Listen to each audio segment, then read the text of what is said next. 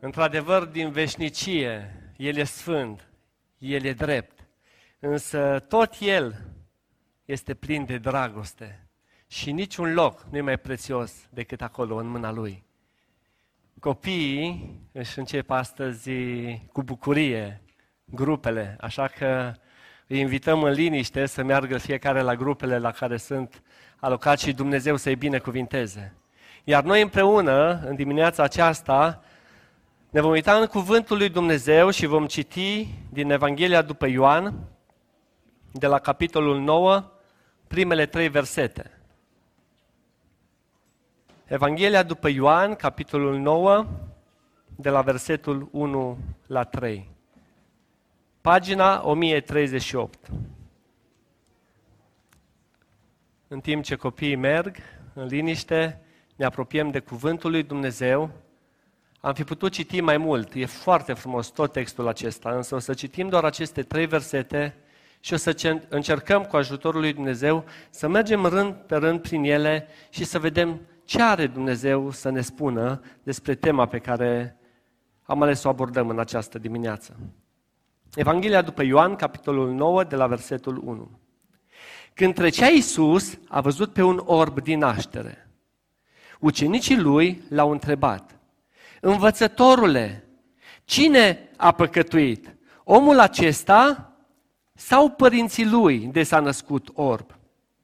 Iisus a răspuns, N-a păcătuit nici omul acesta, nici părinții lui, ci s-a născut așa ca să se arate în el lucrările lui Dumnezeu. Amin. Vă invit să reocupați locurile.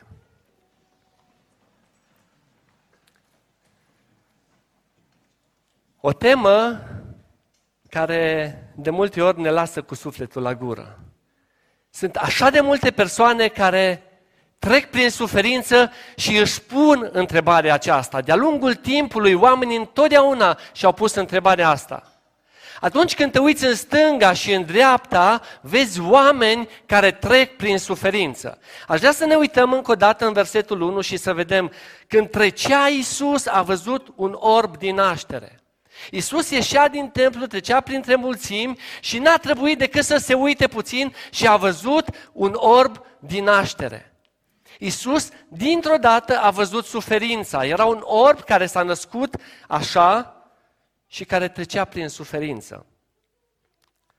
Suferințele sunt de mai multe feluri. Sunt suferințe pe care poți să pui mâna și spui, mă doare aici, dar sunt și suferințe pe care nu poți să pui mâna. Cum spunem noi? Mă doare sufletul. E acea suferință pe care nu poți să pui mâna, nu poți să o explici, dar îți dai seama că suferi.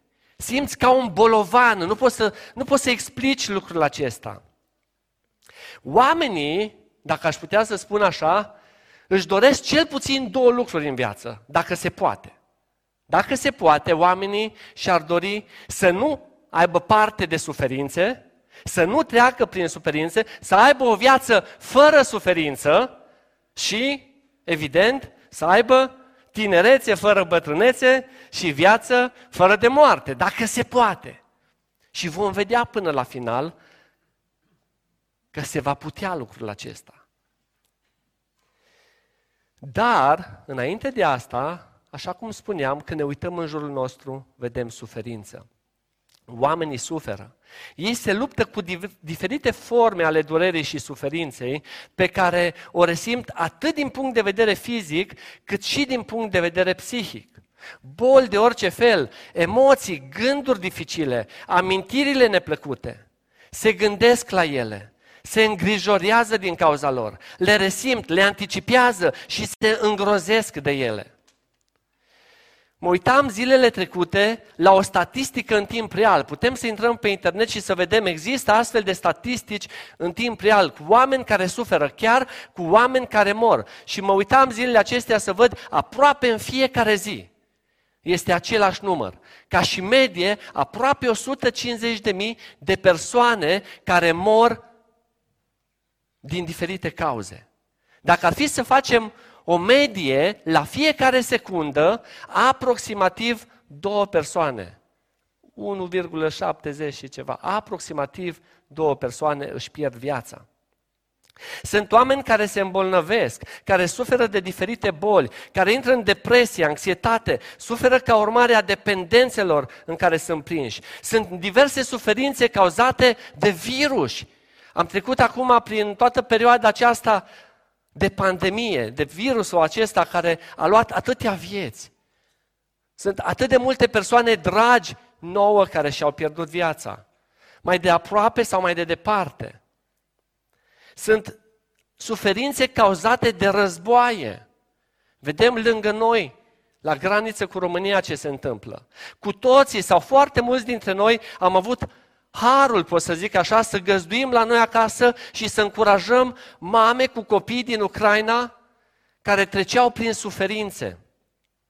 Mamele erau dezorientate. Mi-aduc aminte numai de experiența care am avut-o noi cu acea mamă care a venit din Kiev, a condus aproape tot drumul și a venit cu doi copilași mici, a ajuns în miez de noapte, erau dezorientați, nu știau ce să facă și dimineața când ne-am jucat cu copiii, cu traducător, cu tot ce am încercat noi să putem să înțelegem, am văzut suferința din inima lor. Am văzut că merg către nicăieri.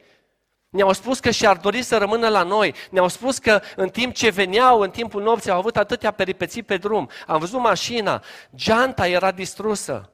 Sunt atâtea suferințe care le vedem în jurul nostru, suferințe cauzate de lipsuri. Sunt atâția oameni care ne sună că au nevoie, nu mai au ce să pună pe masă, nu mai au ce să dea la copii. Sunt și alte suferințe cauzate poate de cutremure, cauzate de incendii, de tsunami sau uh, diverse alte evenimente. Chiar astăzi suntem în 11 septembrie și mă gândesc că în urmă cu 21 de ani, în anul 2001, a fost un mare eveniment în 11 septembrie, când oameni și-au pierdut viața pe neașteptate. Oameni buni, oameni răi și-au pierdut viața. Și-au lăsat în urma, în urma lor atâta suferință. Apoi, sunt părinți afectați de suferință. Părinți care sunt respinși de copiii lor. Părinți care suferă din cauza vocabularului copiilor care deja sunt adolescenți și au un anturaj nepotrivit și care îi fac să sufere, care folosesc cuvinte la adresa părinților care îi fac pe acesta să-i doară sufletul. Pe de altă parte, sunt și copii care suferă din cauza părinților, care nu au timp pentru ei, care sunt prea ocupați sau poate că sunt plecați. Unde sunt plecați? Poate că afară sau poate că sunt așa de prinși cu lucru. De ce? Pentru o viață mai bună. Copii care suferă, care în loc să fie educați de părinți, sunt educați de internet, sunt educați de Facebook, de Insta, de Snapchat. Ăsta e un cuvânt mai nou care l-am învățat la ieșirea care am avut o evangelizare săptămâna aceasta. La final, după ce câteva persoane și-au arătat interesul de a-L accepta pe Domnul Isus Hristos, am întrebat cum am putea să ținem legătura și cei cu care am vorbit ne-au spus Snapchat. Și am zis, ă, voi cunoașteți, eram cu tinerii cu care eram în evangelizare și ei imediat au știut despre ce e vorba. Ne iau prin surprindere, dar sunt lucrurile care ne educă generația de, de tineri, de copii și din cauza aceasta, aceasta trec prin suferințe. Apoi, TikTok și alte astfel de platforme care apar cu tot felul de tocuri de genul acesta pe care efectiv nu mai putem ține pasuri cu ele, dar ele ne educă generația aceasta. Ideea este că suferința este reală. Iar în suferință rămâi cu o mulțime de întrebări și adesea fără răspunsuri. Mai ales când e vorba de suferința ta. Și sunt convins că noi toți prezenți aici și toți cei care ascultăm pe internet mesajul acesta, am traversat sau traversăm perioade de suferințe. Și atunci când ești în suferință, atunci nu poți să-ți explici. Atunci când traversezi perioada aceasta de suferință. N-ai nicio explicație. Mi-aduc aminte, în 13 iulie 2018, eram tot așa într-o zi de evangelizare, era ziua mea și mi-a plecat o piatră de la rnic. Mi-am dat seama că ceva se întâmplă, am simțit o durere, o suferință fizică. Am ajuns la spital cu tot cu injecții, până dimineața, la ora 6, stăteam pe genunchi. De data aceasta, sigur, mă rugam, dar de durere. Atunci am început să înțeleg un picuț, poate ce înseamnă durerile nașterii. Am stat acolo cu tot cu calmante și mă gândeam, Doamne, suntem în lucrarea Ta. De ce suferința aceasta? Ce voi face mâine? Sunt cu toți tinerii. Sunt suferințe prin care noi toți trecem. Și în momentele acelea ne punem întrebări. Dar de ce? De ce se întâmplă ce se întâmplă? Nu vom ști întotdeauna. Dar e important cum reacționăm atunci când trecem prin suferință. Care este atitudinea noastră? Care este atitudinea ta? Care este atitudinea mea atunci când trec prin suferință? Chiar dacă introducerea în dimineața aceasta este mai lungă, înainte să intrăm în text și în fiecare verset, e important să vedem care este atitudinea noastră în suferință. Gândiți-vă doar la Iov. Nu, nu e necesar să dau prea multe detalii, cu toții știm suferința prin care Iov a trecut. Noi știm suferința prin care el a trecut, însă Iov la momentul respectiv nu știa de ce suferă ceea ce suferă. Rând pe rând, slujitorii lui veneau la el și spuneau, numai eu am scăpat ca să-ți dau de știre. Și ce știri primea Iov? Una după alta, una după alta. Slujitorii tăi au murit. Oile tale au murit toate. Cămilele tale au murit toate. Și dacă s-ar fi oprit aici, poate că suferința n-ar fi fost atât de mare. Dar mai vine un alt slujitor, spune, numai eu am scăpat să-ți dau de știre, însă fiii și fiicele tale au murit cu toții. Șapte băieți și trei fete.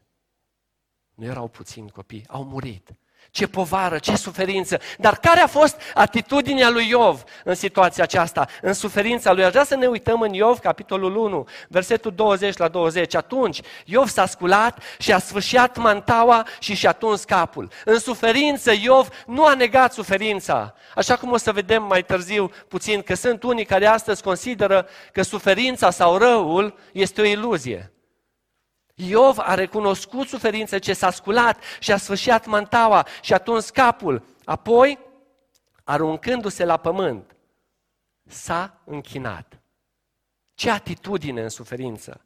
Aruncându-se la pământ s-a închinat, versetul 21, și a zis, gol am ieșit din pântecele mamei mele și gol mă voi întoarce în sânul pământului. Și cu toții știm ce a zis mai departe.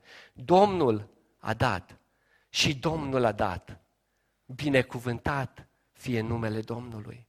În toate acestea, ne spune cuvântul, Iov n-a păcătuit deloc și n-a vorbit nimic necuvincios împotriva lui Dumnezeu. Atitudinea lui în suferință a fost o atitudine corectă față de Creator, față de Dumnezeu. De remarcat este tocmai ceea ce spusesem înainte, că el nu știa de ce trece prin ceea ce trece. Iar la Deuteronom 29 cu 29, Textul acesta mă ajută și pe mine în dimineața aceasta. Pentru că nu întotdeauna avem toate răspunsurile la toate întrebările, dar cel puțin putem avea o perspectivă din punct de vedere biblic, ce avem de făcut și de ce un Dumnezeu bun îngăduie răul și suferința.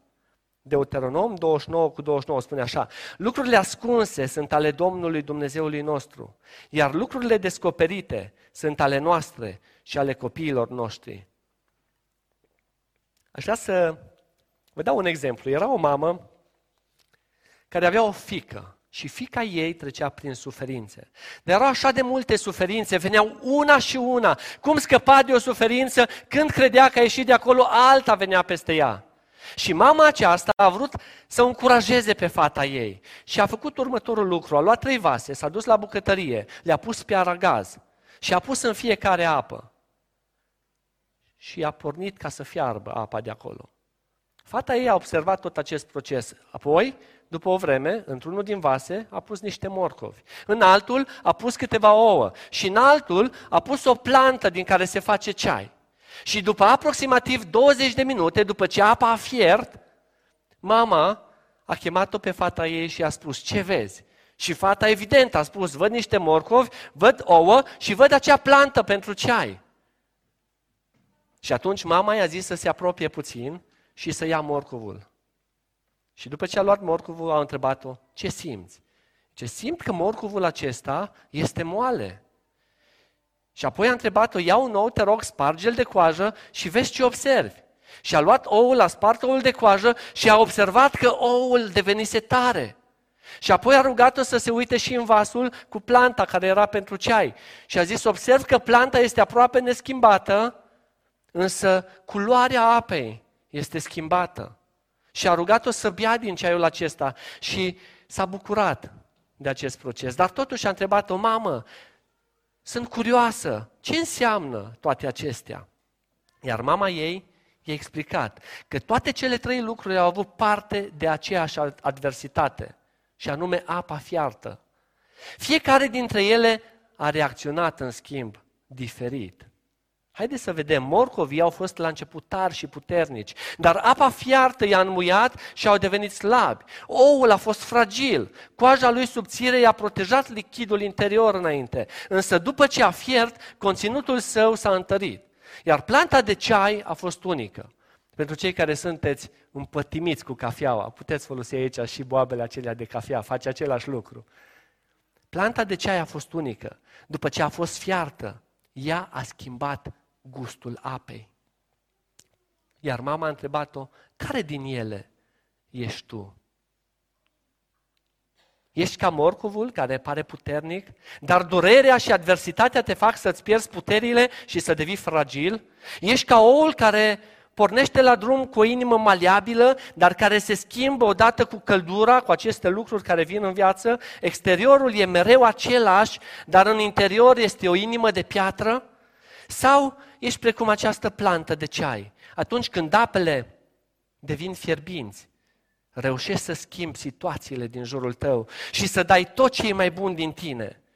Care este atitudinea ta înainte de toate? Care este atitudinea mea înainte de toate în suferință? Haideți să ne întoarcem la întrebarea cu care am pornit. De ce un Dumnezeu bun îngăduie răul și suferința? Pentru că am văzut în această primă parte că suferința există la toate nivelele și oriunde îți întorci privirea, vezi suferință și ai parte de suferință. Cum răspundem la această întrebare? De ce un Dumnezeu veșnic bun nu ne poate scăpa de această suferință? David Hume spunea așa, pentru că întrebarea asta nu e o întrebare simplă. Spunea așa, că întrebarea aceasta asumă mai multe lucruri și anume, dacă Dumnezeu este atot puternic, atunci El ar trebui, dacă e atot puternic, ce ar trebui? Ar trebui să poată să oprească suferința, dacă e atot puternic. El spunea mai departe, dar dacă Dumnezeu este atot cunoscător, ar trebui să știe să oprească suferința. Iar dacă Dumnezeu este dragoste, este bun, este dragoste, ar trebui să vrea să oprească suferința și răul. Dar fiindcă suferința există, poți trage următoarele concluzii, sigur, pripite și greșite. Fie Dumnezeu nu este atotputernic, pentru că nu poate să oprească suferința, merg mai departe, fie Dumnezeu nu este atot cunoscător, fie Dumnezeu nu ne iubește. Ori concluzia mai tristă aici, fie Dumnezeu nu există pentru că există suferință, nu există Dumnezeu. Știți cu toții, sau poate că mulți dintre voi ați văzut acel video cu acel frizer. Ajunsese la un moment dat un tânăr uh, la frizer și în discuția pe care o avea în timp ce frizerul își practica meseria, au discutat despre existența lui Dumnezeu și frizerul a zis, nu există Dumnezeu. Oricât a încercat să-l convingă, frizerul a zis, nu există Dumnezeu. Dacă ar exista Dumnezeu, n-ar exista atâta suferință în lume. Concluzia mea este că nu există Dumnezeu și oricât ar încerca, omul acesta n-a reușit să-l convingă. Și a plecat afară necăjit. În fine, în timp ce mergea pe stradă, a văzut un om cu plete, neîngrijit, l-a luat repede și l-a dus la frizer înăuntru și a zis, Domnule, să știi că nu există frizeri. Ăsta a rămas fără cuvinte. Cum să nu există frizeri? Dar eu ce sunt? Ce nu există frizeri, îi spune, că dacă ar exista frizeri, n-ar exista oameni cu plete ca și omul acesta și neîngrijit așa cum este el. Nu, nu, nu, zice, problema nu este că nu există frizeri, eu sunt frizer. Zice, problema e că oameni ca și aceștia nu aleg să vină la mine și să mă îngrijesc de ei. La fel este și cu problema și cauza suferinței. Omul a ales această cale să nu asculte de Dumnezeu. Și de aici o să începem câteva lucruri poate puțin mai grele. Omul a ales o cale a neascultării, a suferinței și a morții. Cel mai adesea oamenii întreabă de ce există suferință. Unde a fost Dumnezeu și atenție, când am fost eu în suferință, când am avut eu accident, când a murit copilul meu, când a murit soțul meu, când a murit soția mea, da? Unde a fost Dumnezeu atunci? Și atunci ne îndepărtăm de Dumnezeu din cauza că e problema noastră. De ce un Dumnezeu bun îngăduie suferința? De unde vine ea? Care poate fi cauza suferinței? Și haideți să ne uităm în text și o să citesc încă o dată versetul 2. Ucenicii lui l-au întrebat, învățătorule, cine a păcătuit? Omul acesta sau părinții lui de s-a născut orb? Dintr-o dată putem observa aici că majoritatea ucenicii și majoritatea oamenilor din vremea aceea considerau că o principală cauza suferinței este păcatul. De aceea au întrebat, cine a păcătuit? Omul acesta, deși m-am tot gândit, oare întrebarea asta are sens? Cum adică să păcătuiască omul acesta? Păi nu știau că este orb din naștere? Adică, nu știu, o fi fost o formă de panteism acolo sau nu? Nu cred. Pur și simplu, asta era concepția lor, în primul rând, că suferința este o cauză a păcatului. Dar, într-adevăr, suferința este și poate fi o cauză a păcatului, însă în situația aceasta nu a fost. Există suferință din cauza omului care a păcătuit. Și putem vorbi aici de păcatul personal. Da, există o suferință cauzată de păcatul personal, ă, însă nu neapărat întotdeauna suferința este o cauză a păcatului. Iisus Hristos le-a spus, întrebarea voastră este greșită. N-a păcătuit nici omul acesta, nici părinții lui. De fapt, Iisus nu dorea să spună că omul acesta sau părinții lui n-au păcătuit niciodată în viața lor. Nu despre asta este vorba. Iisus vrea să spună doar că suferința în cazul acestui om specific nu este din cauza păcatului său. Însă păcatul personal poate provoca suferință. Și ca să fiu consecvent, aș vrea să vă dau un exemplu tot pe care Domnul Iisus Hristos l-a avut. În uh, Ioan 5 cu 14 ne spune cuvântul lui Dumnezeu, după aceea Iisus l-a găsit în templu și a zis, iată că te-ai făcut sănătos, de acum să nu mai păcătuiești ca să nu ți se întâmple ceva mai rău. Vedem că ideea aceasta, faptul că păcatul personal poate să ducă la suferință, este reală. Mai departe, sunt alte texte în Noul Testament, chiar și în Vechiul Testament, care ne arată că păcatul personal conduce la suferință. Vedem și în 1 Corinteni 11 cu 30, în contextul cinei Domnului. Dacă nu ne cercetăm fiecare vis-a-vis de starea pe care o avem, spune, din pricina aceasta, versetul 30, sunt între voi mulți neputincioși și bolnavi și nu puțin dorm dorm, nu se odihnesc în pat, dorm, au adormit, adică au murit, asta vrea să spună cuvântul lui Dumnezeu, din cauza păcatului, din cauza faptului că nu s-au cercetat, au luat cina Domnului în chip nevrednic. Iacov 5 cu 15, rugăciunea făcută cu credință va mântui pe cel bolnav și Domnul îl va însănătoși și dacă a făcut păcate, îi vor fi iertate. Păcatul personal. Există și păcatul părinților care poate cauza suferință. Și doar vreau să recit sau să citesc un verset din Exod, capitolul 34, partea, din, partea a doua din versetul 7. Spune că Dumnezeu nu socotește pe cel vinovat drept nevinovat și pedepsește fără de legea părinților în copii și în copiii copiilor lor până la al treilea și al patrulea neam. Există o consecință ca urmare a faptului că părinții păcătuiesc. Ce vină au, de exemplu, copiii care au avut parte de părinți care au divorțat. N-au nicio vină, dar au parte de suferință. Și multe, multe alte situații. Însă, aici este punctul cheie. Există o suferință care pleacă, sau dacă vreți, momentul în care suferința apare în lume este momentul în care Adam și Eva nu au ascultat de porunca lui Dumnezeu, păcatul original, dacă putem spune așa. Și aș vrea să ne uităm La început a fost porunca. În Geneza, capitolul 2, versetul 16, cuvântul lui Dumnezeu spune așa. Domnul a dat, Domnul Dumnezeu a dat omului porunca aceasta. Poți să mănânci, atenție, după plăcere din toți pomii din grădină. Dar din pomul cunoștinței binelui și răului să nu mănânci, pentru că în ziua în care vei mânca din el, negreșit vei muri. A fost porunca dată de Dumnezeu lui Adam și Eva.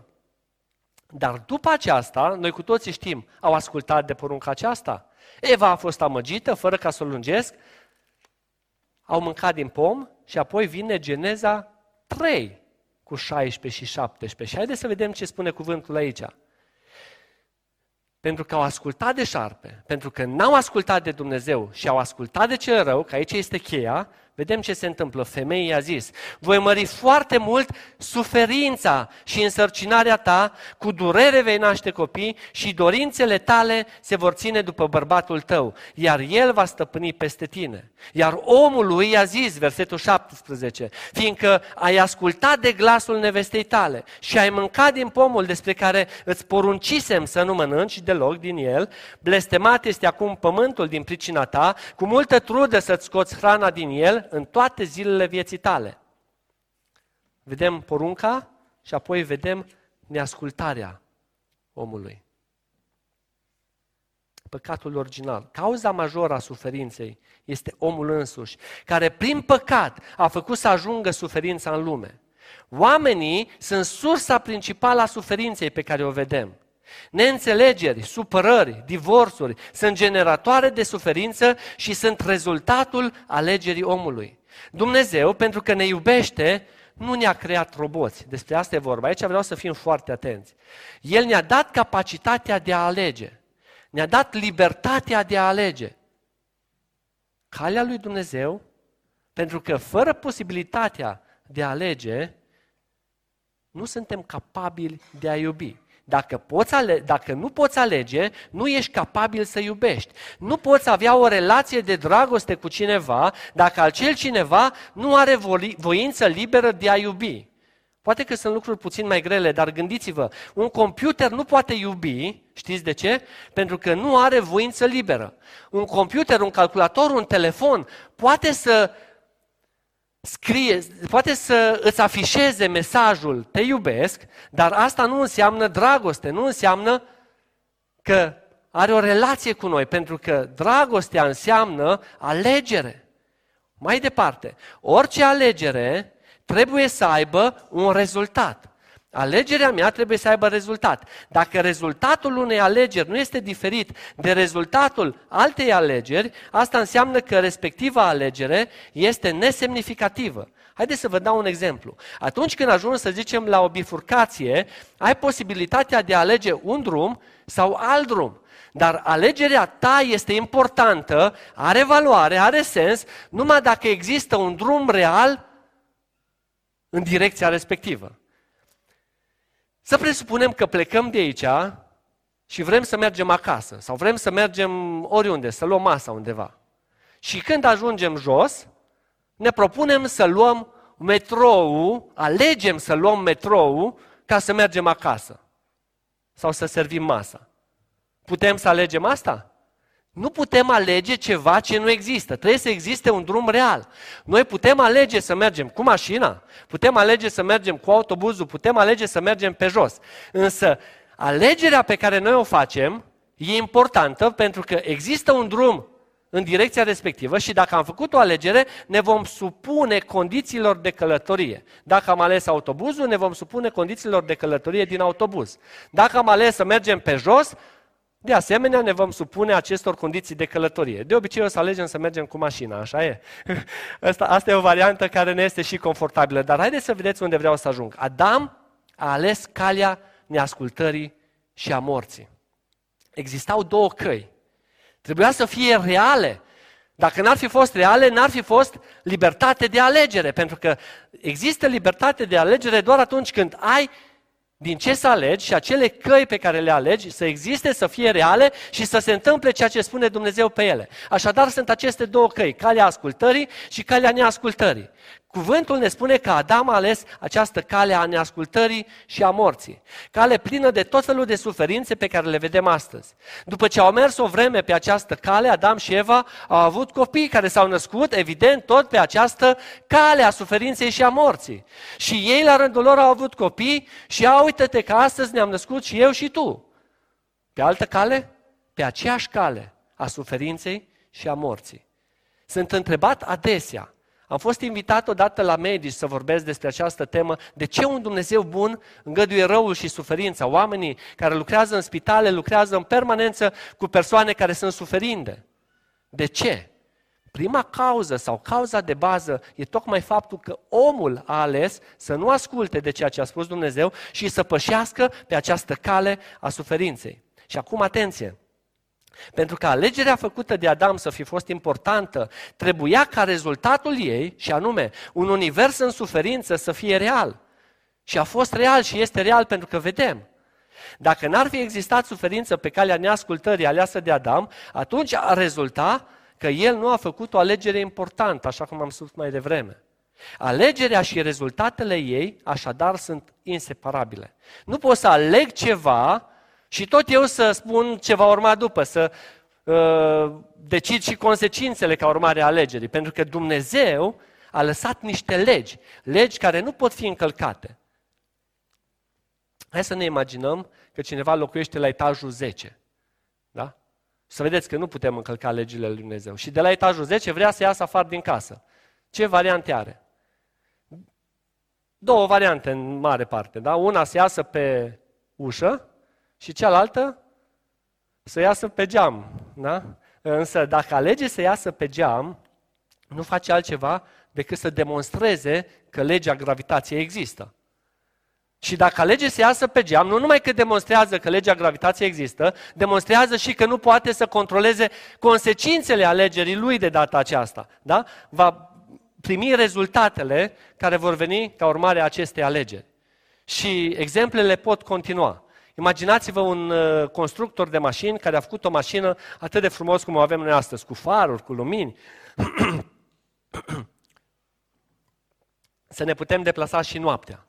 Dacă cineva alege să meargă noaptea pe stradă și alege să stingă farurile la mașină, să se produce un accident, e de vină constructorul sau e de vină cel care a stins farurile și n-a mai văzut? E de vină cel care a stins farurile, mașina era prevăzută. Da? De aceea nu putem da vina în primul rând pe Dumnezeu. Cum încearcă oamenii uneori să spună. Și de aici trag concluzia că nu există Dumnezeu. Dragostea, în schimb, presupune întotdeauna posibilitatea de alegere. Iar alegerea duce la rezultate. Alegerea duce la consecințe. Aceasta este o chestiune care nu o putem exclude. Dragostea întotdeauna duce la posibilitatea de a alege, iar alegerea întotdeauna are consecințe sau rezultate. Atunci, vorbeam și cu Adi la început, apar întrebări și întrebări noi. Dar, de ce nu înlătură Dumnezeu atunci suferința chiar acum? Deoarece El ar trebui să înlăture cauzele suferinței. Și cauzele suferinței, în primă fază, sunt oamenii. Ar trebui să ne înlăture pe toți, pentru că noi toți cauzăm într-un fel sau altul suferință. Atunci apare altă întrebare. De ce nu îi face Dumnezeu pe oameni incapabili să provoace suferința? Răspunsul este, deoarece ar trebui să-i facă pe oameni incapabili să aleagă, dar dragostea necesită alegere și ne învârtim în acest loc.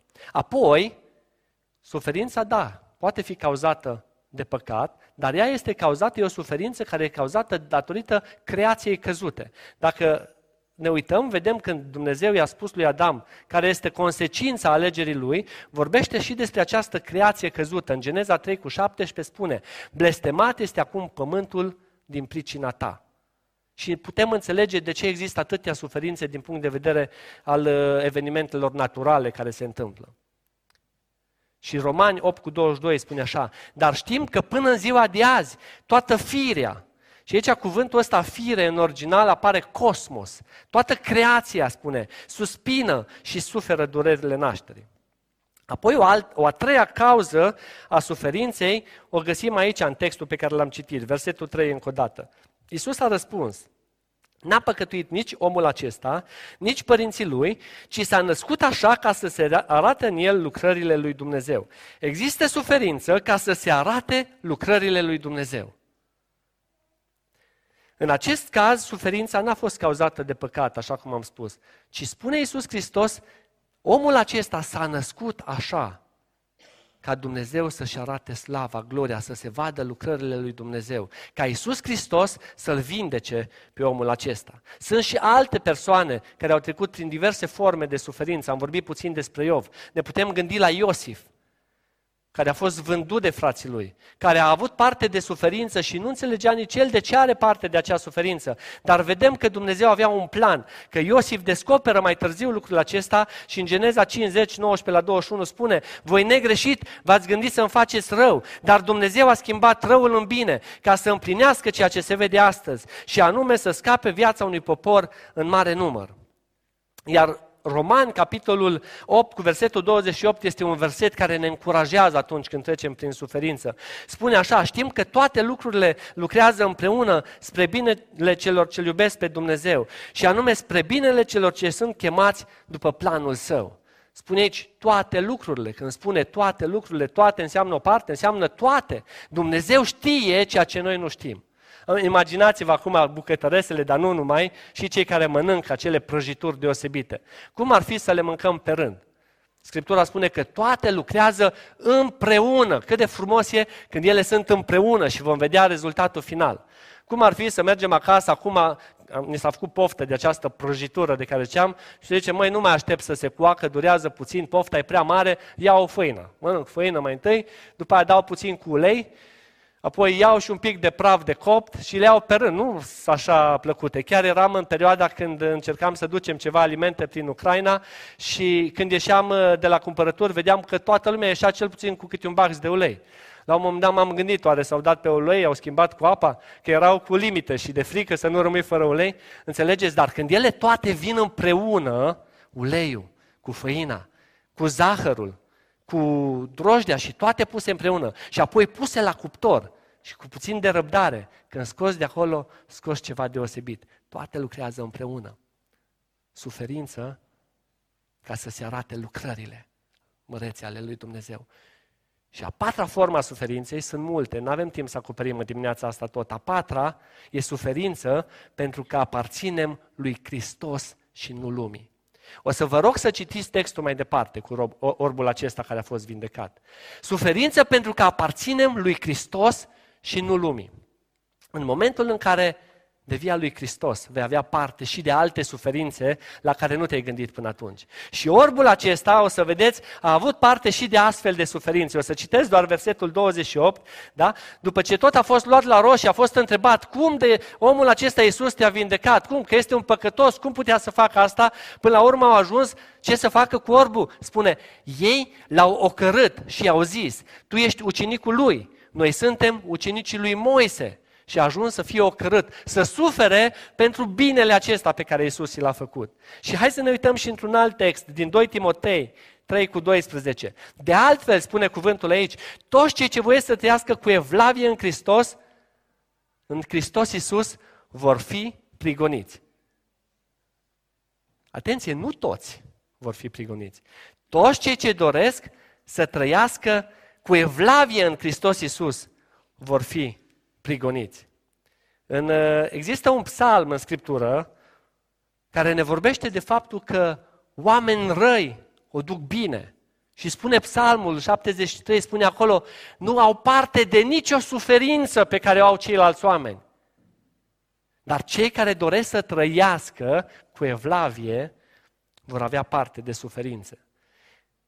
Ca și creștin, trebuie numai să ieși puțin să vrei să spui altora despre Domnul și atunci vei vedea că și creștinii au parte de altfel de suferințe. Puterea păcatului este cunoscută nu de cel ce trăiește în păcat. Nu știu dacă ne gândim des la lucrul acesta. Nu cunoaștem puterea păcatului atunci când trăim în păcat, că lăsăm păcatul să facă ce vrea. Puterea păcatului nu este cunoscută de cel ce este cunoscută nu de cel ce trăiește în păcat, ci de cel ce caută să trăiască în neprihănire Cel care caută să trăiască pentru Domnul, acela va simți din plin puterea păcatului. Imaginați-vă că sunteți pe o plută și mergeți pe un râu în direcția apei. E foarte simplu. Deci, uite ce fain ne deplasăm. Dar ce înseamnă neprihănire, ce înseamnă să lupți împotriva ceea ce se promovează astăzi, înseamnă să te dai jos de pe plută și să noți împotriva curentului. Aia înseamnă suferință, înseamnă efort. Hai să încercăm o săptămână, doar o săptămână, să fim smeriți. Vedeți că asta înseamnă efort să fim smeriți. Știți că a fost un om care în biserica lui la un moment dat a fost ales cel mai smerit bărbat. Și după o săptămână, el atunci a primit o medalie frumos, a fost recompensat pentru faptul că este smerit și de fiecare dată manifesta acest lucru, însă următoarea săptămână când a venit la adunare, avea medalia la piept. Și i-a fost luată pentru că a purtat-o. E atât de greu să mergem împotriva curentului. Și ca să concluzionez, să ne apropiem de partea de final. Am văzut că sunt mai multe cauze. De ce un Dumnezeu bun îngăduie răul și suferința? Sunt mai multe cauze. Prima și în linii mari este păcatul care prin omul, prin ascultarea lui, a făcut ca păcatul să vină în lume și asta a avut niște consecințe.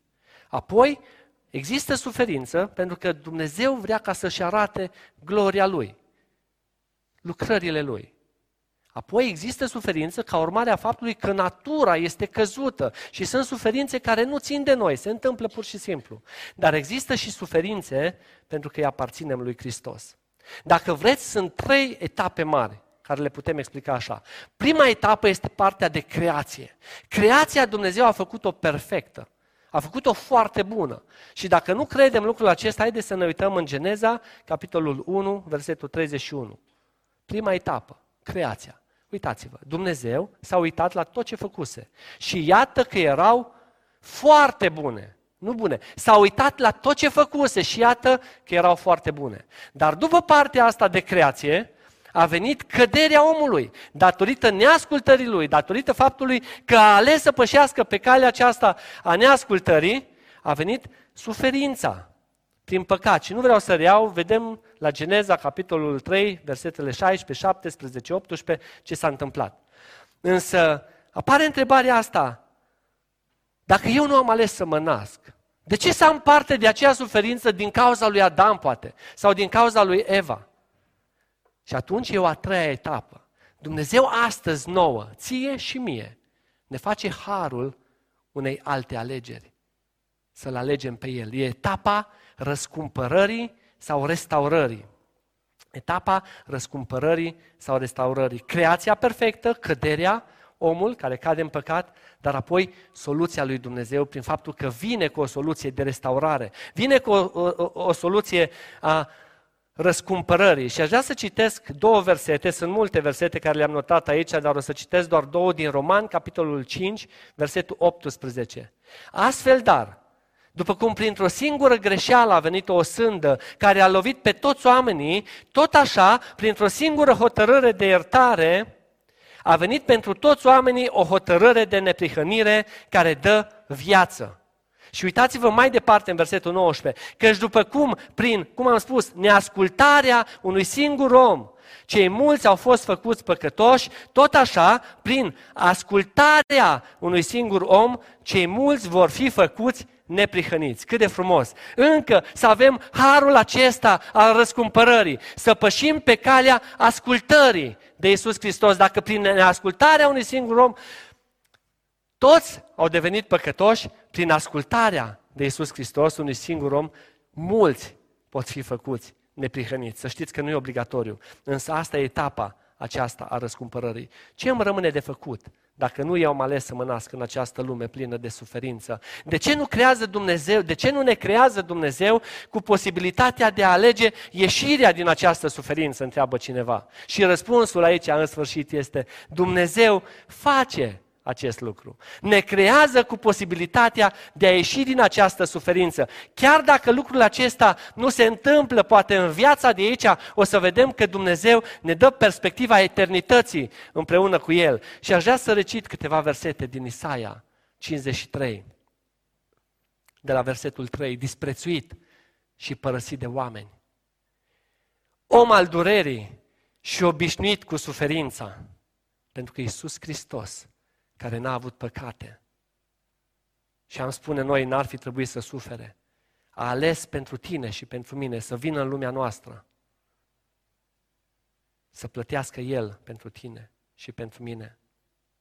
Obișnuit cu suferința, era așa de disprețuit că îți întorceai fața de la El și noi nu l-am băgat în seamă. Totuși, El suferințele noastre le-a purtat, durerile noastre le-a luat asupra Lui, iar noi am crezut că este pedepsit, lovit de Dumnezeu și smerit. Pedeapsa care ne dă pacea a căzut peste El. Prin rănile Lui suntem tămăduiți. Noi rătăceam cu toții ca niște oi. Fiecare își vedea de drumul Lui. Dar Domnul a făcut să cadă asupra Lui nelegiuirea noastră a tuturora. Și versetul 10, ca să sar câteva versete, Domnul a găsit cu cale să-ți zdrobească prin suferință, dar după ce își va da viața ca jerfă pentru păcat, va vedea o sămânță de urmași, va trăi multe zile și lucrarea Domnului va propăși în mâinile lui. Va vedea rodul muncii sufletului lui și se va înviora. Prin cunoștința lui, robul meu cel neprihănit va pune pe mulți oameni într-o stare după voia lui Dumnezeu și va lua asupra lui povara nelegiuirilor lor. Dumnezeu ne invită să-L acceptăm pe Iisus Hristos. Iar rezultatul acestei alegeri va fi o eternitate lipsită de suferință. Dumnezeu a ales să-și arate dragostea sa prin faptul că l-a trimis pe Domnul Iisus Hristos și prin credința în El să avem parte de viața veșnică. Și mă apropii de final. El ne-a promis o viață fără suferință și fără durere, dar nu aici. Uitați-vă ce spune la Apocalipsa. La Apocalipsa 21, 20, 21, dar voi citi de la 21, de la versetul 2. Spune așa, și am văzut coborându-se din cer de la Dumnezeu, cetatea sfântă, noul Ierusalim, gătit ca o mireasă, împodobită pentru bărbatul ei.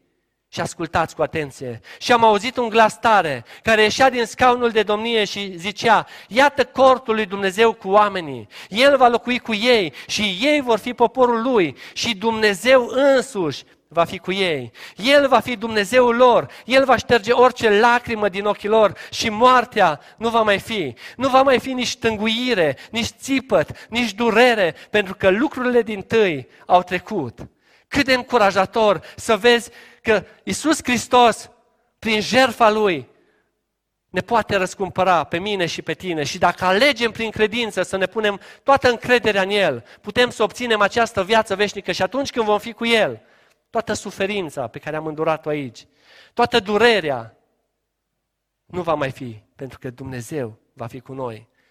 Însă să știți că asta este doar pentru cei care aleg astăzi să pășească pe calea ascultării prin credința în Hristos. Pentru că chiar și după suferința, din ce mă uit în cuvântul lui Dumnezeu, va continua pentru unii. Știți de ce? Mai departe, numai un pic mai departe în Apocalipsa, spune că cei răi și suferința lor va fi una veșnică. Și n-am cum să o explic asta decât citind aceste versete din 21 cu 8. Dar cât despre fricoși, necredincioși, scârboși, ucigași, curvari, vrăjitori, închinători la idol și toți mincinoșii, partea lor este în iazul care arde cu foc și cu pucioasă, adică moartea a doua. Și n-am vrea să fim speriați de astea, pentru că încă avem harul să pășim pe calea ascultării. Am aici un pahar cu apă. Mai are ceva apă în el. V-aș întreba cât de greu este. E greu? Cât de greu este? Da. Putem să spunem că are vreo 150 de mililitri de greutate, de grame, da, să transformăm. Însă realitatea este că nici nu contează care este greutatea lui absolută. Așa cum am auzit deja spunându-se, depinde cât de mult îl țin în mână. Și nu o să pun răbdarea voastră la încercare. Dacă îl țin un minut, nu e așa de greu. Dacă îl țin o oră, s-ar putea să simt ceva furnici, deși ele nu sunt, să-mi amorțească mâna. Dacă îl țin o zi, s-ar putea să paralizeze mâna. Totul depinde de cât ții paharul acesta în mână. Așa de greu este el. Uneori așa este și cu suferința, și cu durerea, cu cu stresul, cu grijile vieții acesteia. Le ținem pe noi, asupra noastră și nu înțelegem că există Isus Hristos cu care putem fi mai mult decât biruitori. Și să nu uităm să punem paharul jos. Știți un verset care ne încurajează să facem lucrul acesta? E 1 Petru 5 cu 7. Și voi încheia cu acest verset. Spune așa. Și aruncați asupra lui toate îngrijorările voastre, căci el însuși îngrijește de voi. Fiți treji și vegheați, pentru că potrivnicul vostru, diavolul, dă târcoale ca un leu care răcnește și caută pe cine să înghită. Împotriviți-vă lui tare în credință, știind că și frații voștri în lume trec prin aceleași suferințe ca voi. Dumnezeul oricărui har, care v-a chemat în Hristos Iisus la sava sa veșnică, după ce veți suferi puțină vreme, după ce veți suferi puțină vreme, vă va desăvârși, vă va întări, vă va da putere și vă va face neclintiți. A Lui să fie slava și puterea în vecii vecilor. Amin.